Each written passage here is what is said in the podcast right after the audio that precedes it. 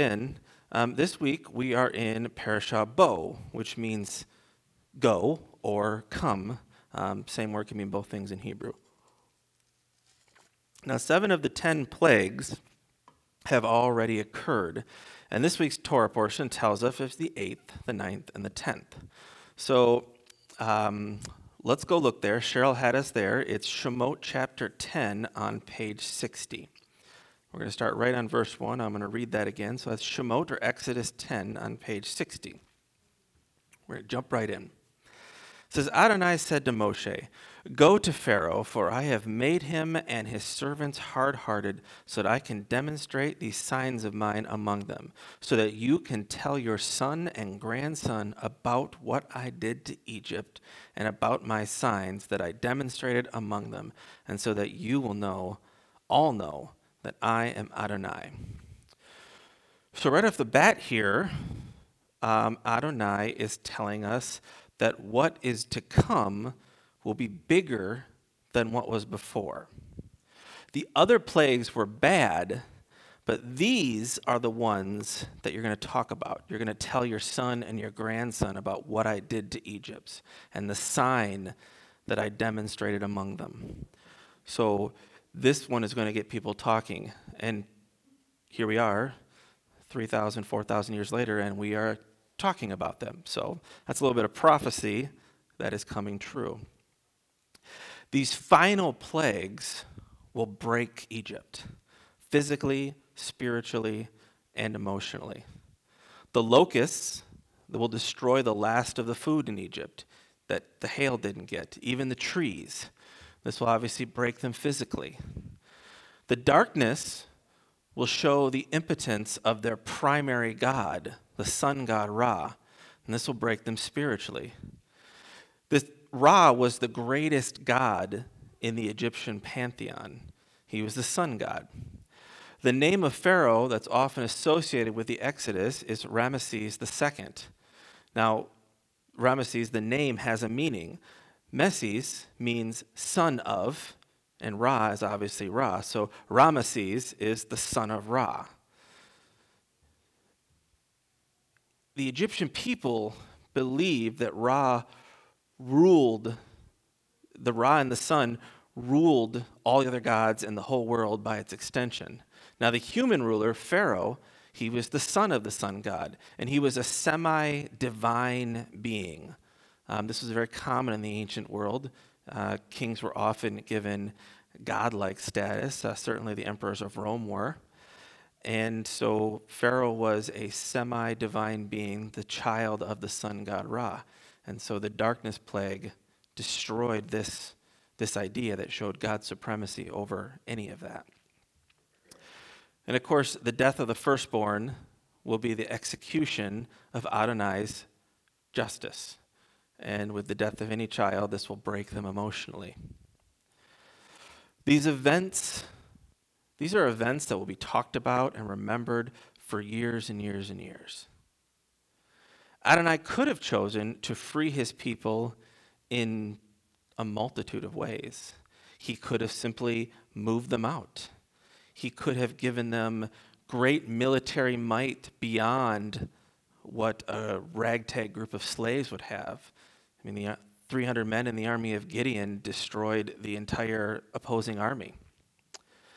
He could have done a lot of different things, but he didn't he used the 10 plagues and he spaced them out over a period of time. Most rabbis will say it was about a year that the plagues actually took place. So, all 10 of these plagues, turning the Nile to blood, a plague of frogs, lice, flies or wild beasts, pestilence of the livestock, boils, hail and fire, locusts, darkness, and the death of the firstborn. The entirety of these plagues was meant to send a message. Not simply free the people, but it was to send a message to the Egyptians and by extension to the rest of the world. So, by looking at these plagues a little more in depth, we're going to see what the Torah is trying to tell us. Now, there are several themes that we're going to pull out today, and they'll become apparent as we go through studying these 10 plagues. So, a couple of themes that I'm going to try to hit on is the execution of God's perfect justice. And I say perfect justice because when we talk about it, you'll see what I mean. Um, it's, it really is fitting and just and perfect.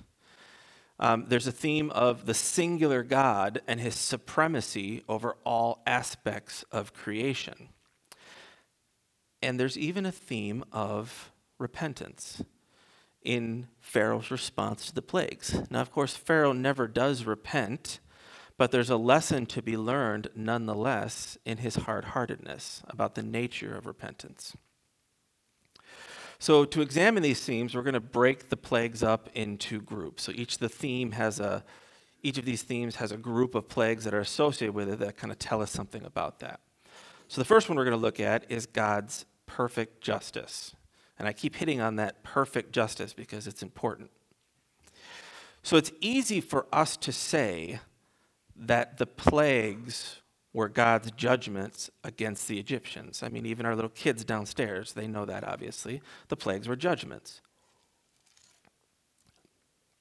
But if we look at some of these plagues, we can see just how perfect and fitting the punishments really were, and we can learn a little bit about the nature of God through them.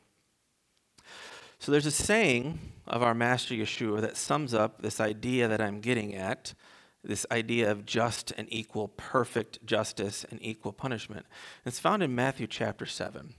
Yeshua says, For with the same judgment you pronounce, you will be judged, and with the measure you use, it will be measured to you. Now, of course, Yeshua is issuing a general warning against judging others at all, but he's also saying that what you do will be turned back on you. Now, there are many, many, many examples of this in Scripture. In the book of Esther, chapter 7, uh, once the plan of plans of the evil Haman have been discovered, uh, the scripture says, one of the eunuchs attending the king said, There is a gallows 50 cubits high at Haman's house. He had built it for Mordecai, who gave the report that saved the king. Hang him on it, declared the king. So they hanged Haman on the gallows he had prepared for Mordecai. Then the fury of the king survived, uh, subsided. So Haman had planned something. He had his instrument of destruction ready, and it was turned back on him. The same thing happens in Jeremiah, or uh, Jeremiah chapter 34. The people disregarded Adonai's commandment to free the slaves after the Shemitah year. So Adonai says to them, You have not obeyed me. You have not proclaimed freedom, each man for his brother and for his neighbor. So now I proclaim freedom for you, declares the Lord, freedom to fall by the sword. And that's what happened. Jerusalem fell by the sword of the Babylonians, and they were all carried off to slavery in Babylon. In Daniel chapter 6, the men who had caused him, who had kind of entrapped him to uh, get in trouble, and had caused him to be thrown into the lion's den, were themselves thrown into the lion's den. So this happens over and over and over throughout Scripture. The, the, the, the tool that you prepare for evil is eventually turned back on you. So, with this concept in mind, let's look at how the plagues executed this just and perfect punishment against the Egyptians. So, let's look at Shemot or Exodus chapter 2 on page 60. So that's Shemot or Exodus 2 on page 60. We're going to be starting on verse 15.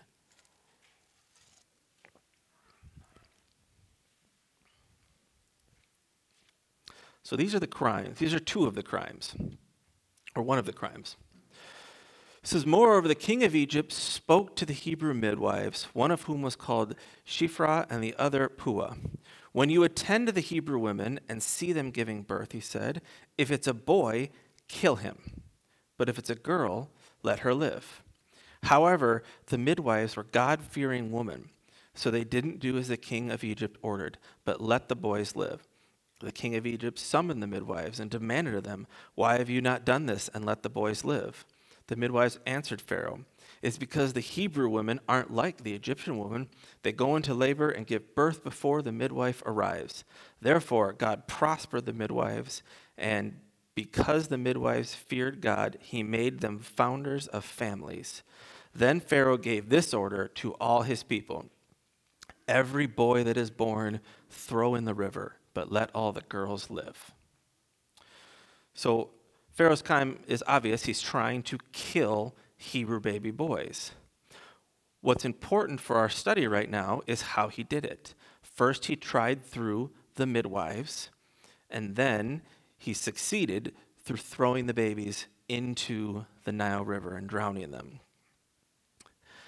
Now, the justice for this crime is carried out in the first and the second plagues specifically. Now, the first one, turning the Nile's blood, is pretty easy to figure out. You probably are all with me on that. The Nile was the source of life for Egypt. Its yearly flood provided the water and the nutrients necessary for farming. Pharaoh turned this symbol of life into death for the Hebrews. And God, in turn, does the same for the Egyptians. The Nile was worshiped, and it was personified by an Egyptian god called Hapi. Now, Hapi was given the title Lord of the Fish. Um, in inscriptions or depictions of Hapi, uh, he was depicted with large drooping breasts and a large stomach as if pregnant. This was to represent fertility. So apparently, even in Egyptian times, there was some confusion about male and female. So Hapi was a man, but he was depicted with drooping breasts and a large pregnant stomach. So if we look at Shemot 5, it says this is this is when they this is uh, Moses and Aaron turning the blood the Nile to blood. Said he raised his staff in the sight of Pharaoh and his servants, struck the water in the river, and all the water in the river was turned into blood. The fish in the river died, and the river stank so badly that the Egyptians couldn't drink its water. There was blood throughout all the land of Egypt. So it's interesting that scripture calls out the fish dying. That would seem to be obvious. Fish can't live in blood. But it's doing this because Adonai is demonstrating his mastery over this so called Lord of the fish, Hapi. This god of fertility whose river was used to murder newborn babies. To an Egyptian, this symbolism, this wouldn't have been lost on them, and this, was, this would have been profound. So, how does the second plague, the plague of frogs, relate to the killing of the Hebrew babies? And specifically, how does it symbolize, how is it symbolized by the midwives? How does it relate? How do frogs relate to midwives? So, for this answer, we need to know a little bit more about the Egyptian pantheon of gods. The plague of frogs would have been associated with the Egyptian god Heqet. This was a goddess who was believed to attend births as a midwife and who is depicted as a woman with the head of a frog. So here we have Adonai executing his perfect justice. He t- the Egyptians took things meant for blessing and used them for an unspeakable crime. The life giving Nile and the life giving midwives. Adonai took these things, or the symbols of them, or the gods associated with them, and turned them back on them. Proverbs 26, 27 says, Whoever digs a pit will fall into it, and a stone will come back on the one who starts it rolling. This is an important lesson for us all. And even in the new covenant, we see this pattern remain consistent. If we look at Yochanan or John 18, Yeshua is brought before Pilate. Um, he's been charged with the crime of blasphemy, and the temple leaderships brings him before Pilate. So Pilate went outside to them and said, What charges are you bringing against this man? They answered, If we hadn't done something wrong, if he hadn't done something wrong, we wouldn't have brought him to you. Pilate said to them, You take him and judge him according to your own laws. The Judeans replied, We don't have the legal power to put anyone to death. So they wanted to kill Yeshua, but they couldn't do it. So they used the Romans as the tool to execute Yeshua. And 40 years later, that comes back on them. After his, te- after his death, that tool would come back on them. Uh, during the uprising of the Zealots, the Roman army would breach the walls of Jerusalem, destroy the temple, kill thousands of people, and scatter them all to the diaspora. That tool that they used would come back to them. He who starts the stone rolling will have it roll back on him.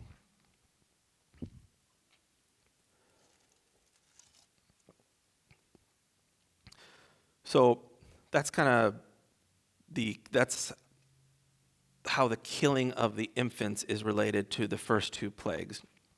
But there was also uh, slavery. The uh, Hebrew people were, the Israelites were viciously enslaved. So if we go back to Shemot chapter 1, verse 8, on page 60, we're going to look at that a second.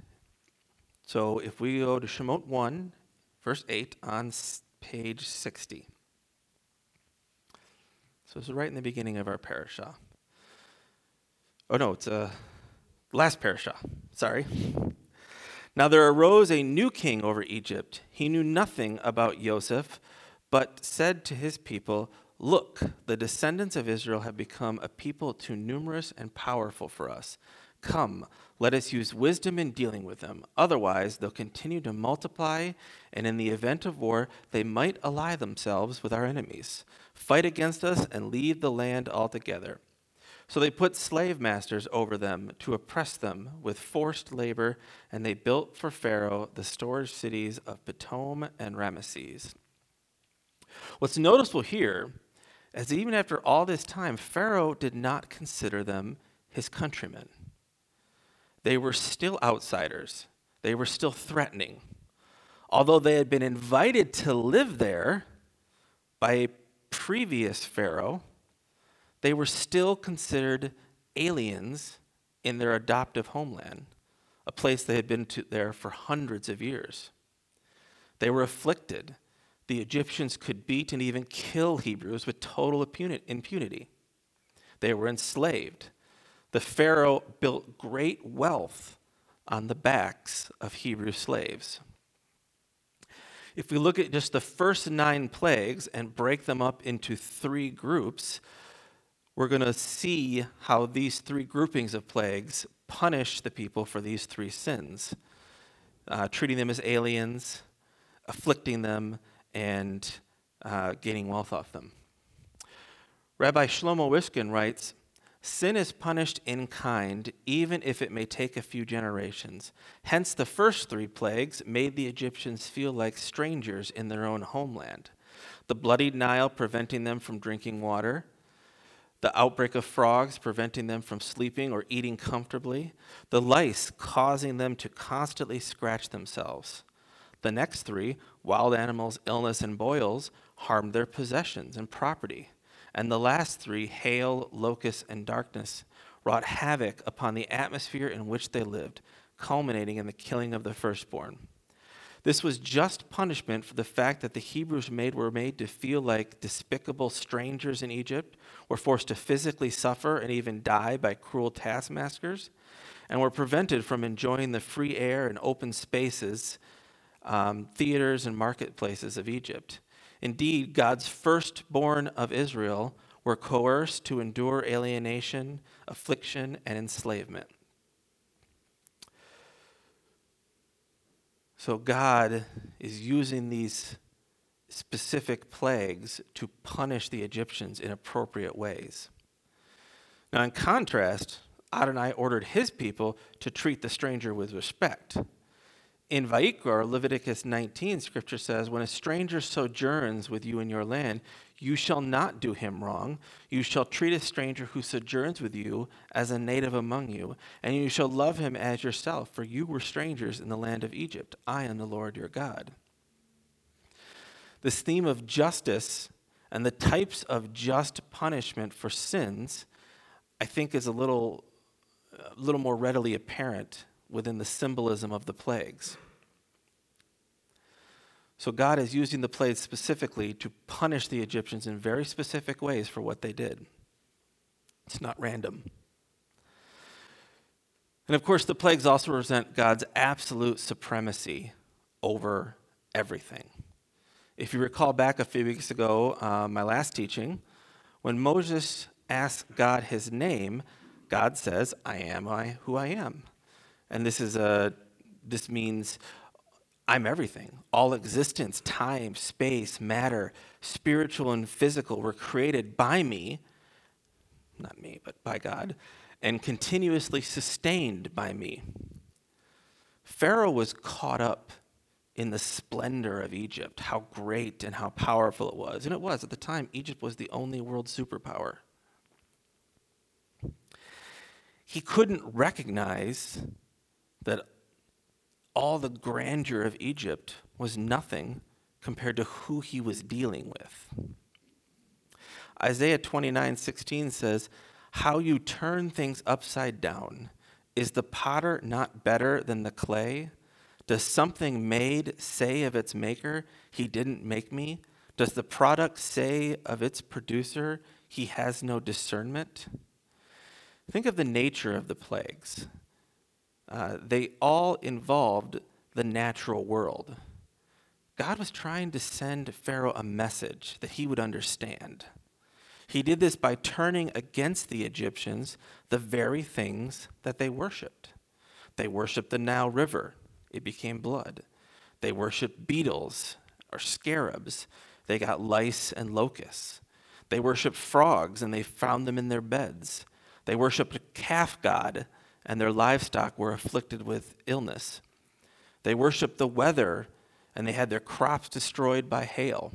Their principal god, Ra, was the god of the sun, and they got darkness. Adonai was decisively demonstrating his complete control over the natural world and all of Egypt's so called gods.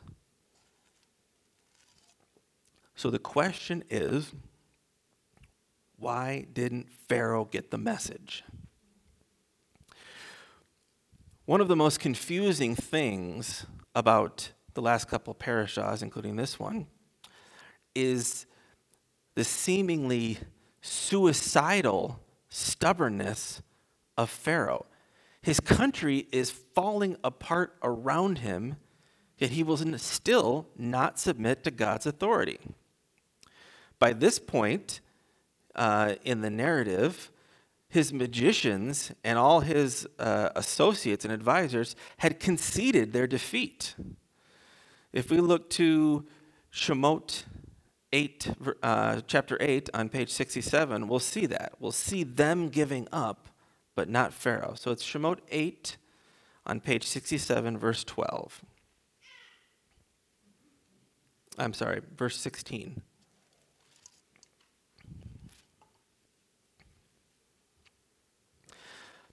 Adonai said to Moshe, Say to Aharon, Reach out with your staff and strike the dust on the ground. It will become lice throughout all the land of Egypt. They did it. Aaron reached out his hand with his staff and struck the dust on the ground. And there were lice on people and animals, and all the dust on the ground became lice throughout the whole land of Egypt. The magicians tried with their secret arts to produce lice, but they couldn't. There relies on people and animals.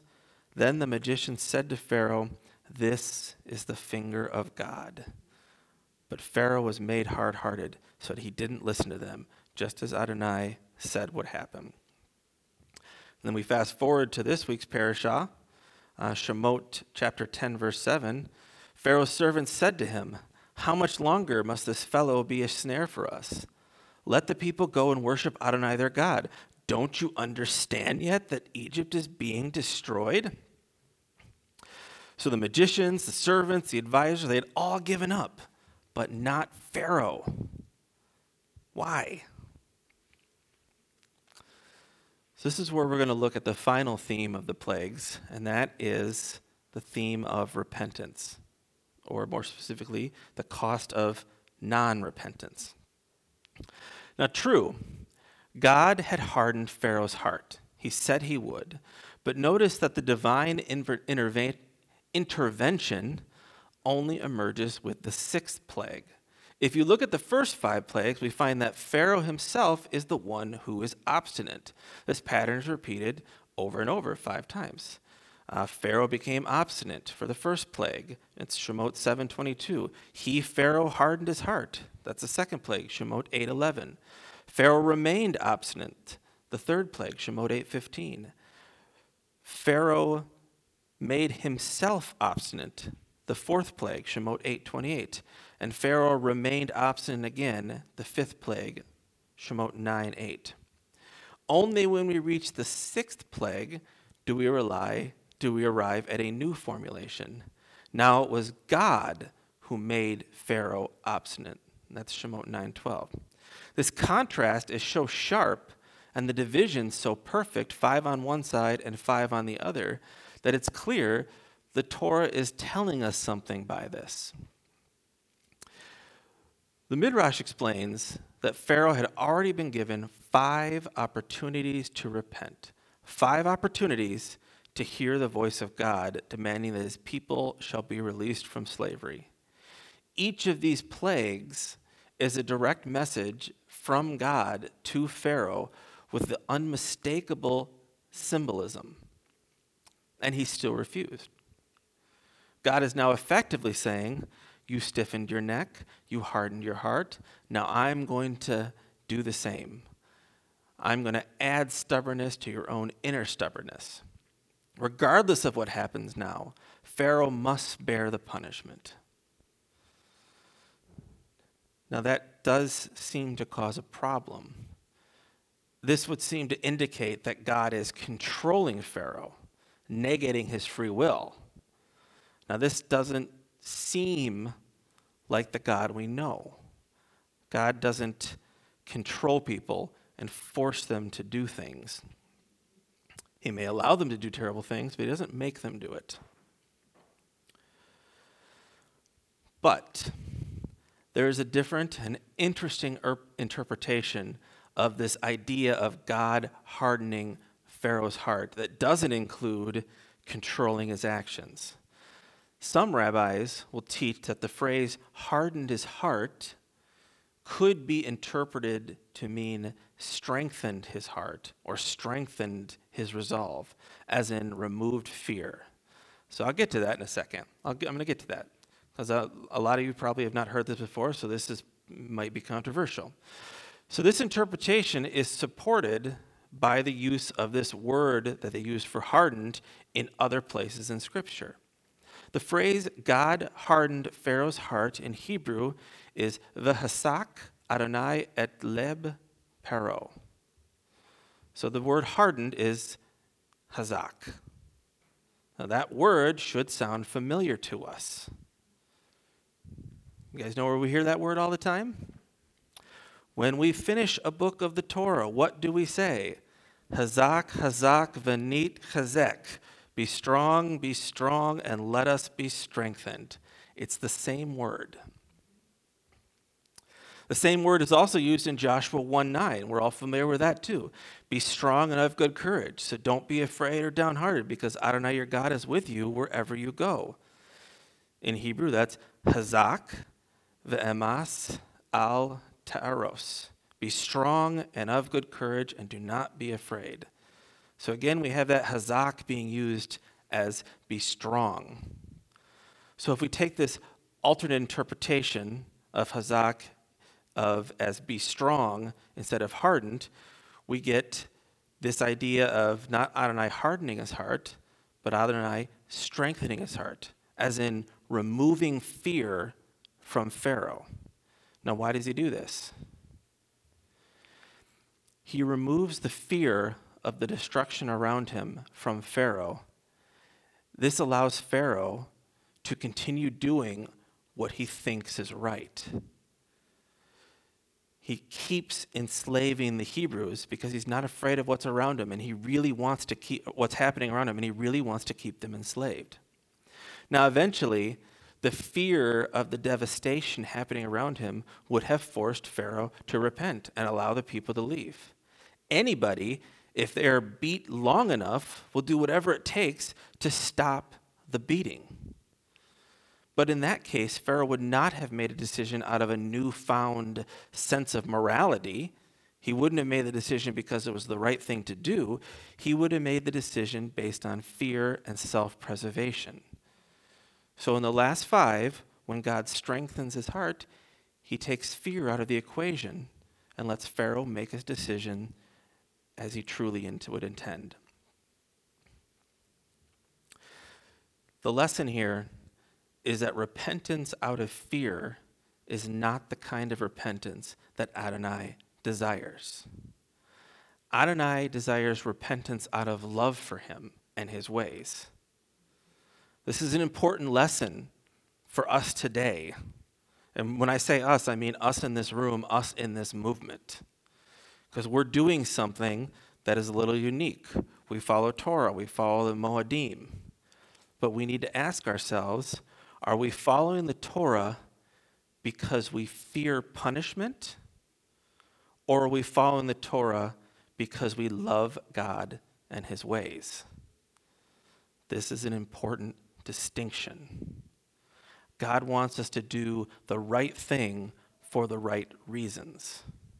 God wanted Pharaoh to do the right thing for the right reasons. Pharaoh didn't. Pharaoh failed. But we have an opportunity to do things out of the love of God as opposed to uh, fear of punishment. Fear of God is a healthy thing, but we shouldn't be obedient to God merely out of fear. We should be out of love. When we look at the Shema, you're to love your God with all your heart and all your soul and all your might. It's to love your God, not fear your God, love your God. In Matthew 22 36, uh, Yeshua echoes this idea. He's asked, What's the greatest mitzvot? And he, Yeshua responds, You are to love Adonai your God with all your heart and with all your soul and with all your strength. This is the greatest and most important mitzvah. And the second is similar to it. You are to love your neighbor as yourself. All the Torah and the prophets are dependent on these two mitzvot. So obedience to God should be out of love and not fear. That's the message that God was sending by trying by hardening Pharaoh's heart, by giving him opportunity for true repentance instead of repentance out of fear. So we're going to wrap up today. The 10 plagues, like all of the Torah, have multiple levels of meaning and interpretations. The Torah doesn't waste words, but nor does it embellish for its own sake. But it uses every word to the fullest extent to convey a deeper meaning and deeper truths of Adonai. I mean, you can look at it as 10 punishments for a stubborn ruler and a sinful nation, or you can look at the 10 plagues as a study into the very nature of God and the type of justice that he gives out. It's a commentary on his absolute supremacy and a warning about repentance. I've said it before. I love the Torah for this reason because there's so much to it that we've only scratched the surface. After 12 years, we've only scratched this, I've only scratched the surface. We find new ways to mull it over, to interpret it, to think about it, to get closer to learning about God. So, when you read the Torah and you read these events, there's two basic ways you can look at them. You can look at the Torah as a story of events long past, or you can look at the Torah as a study into the very nature of the Creator. Shabbat Shalom.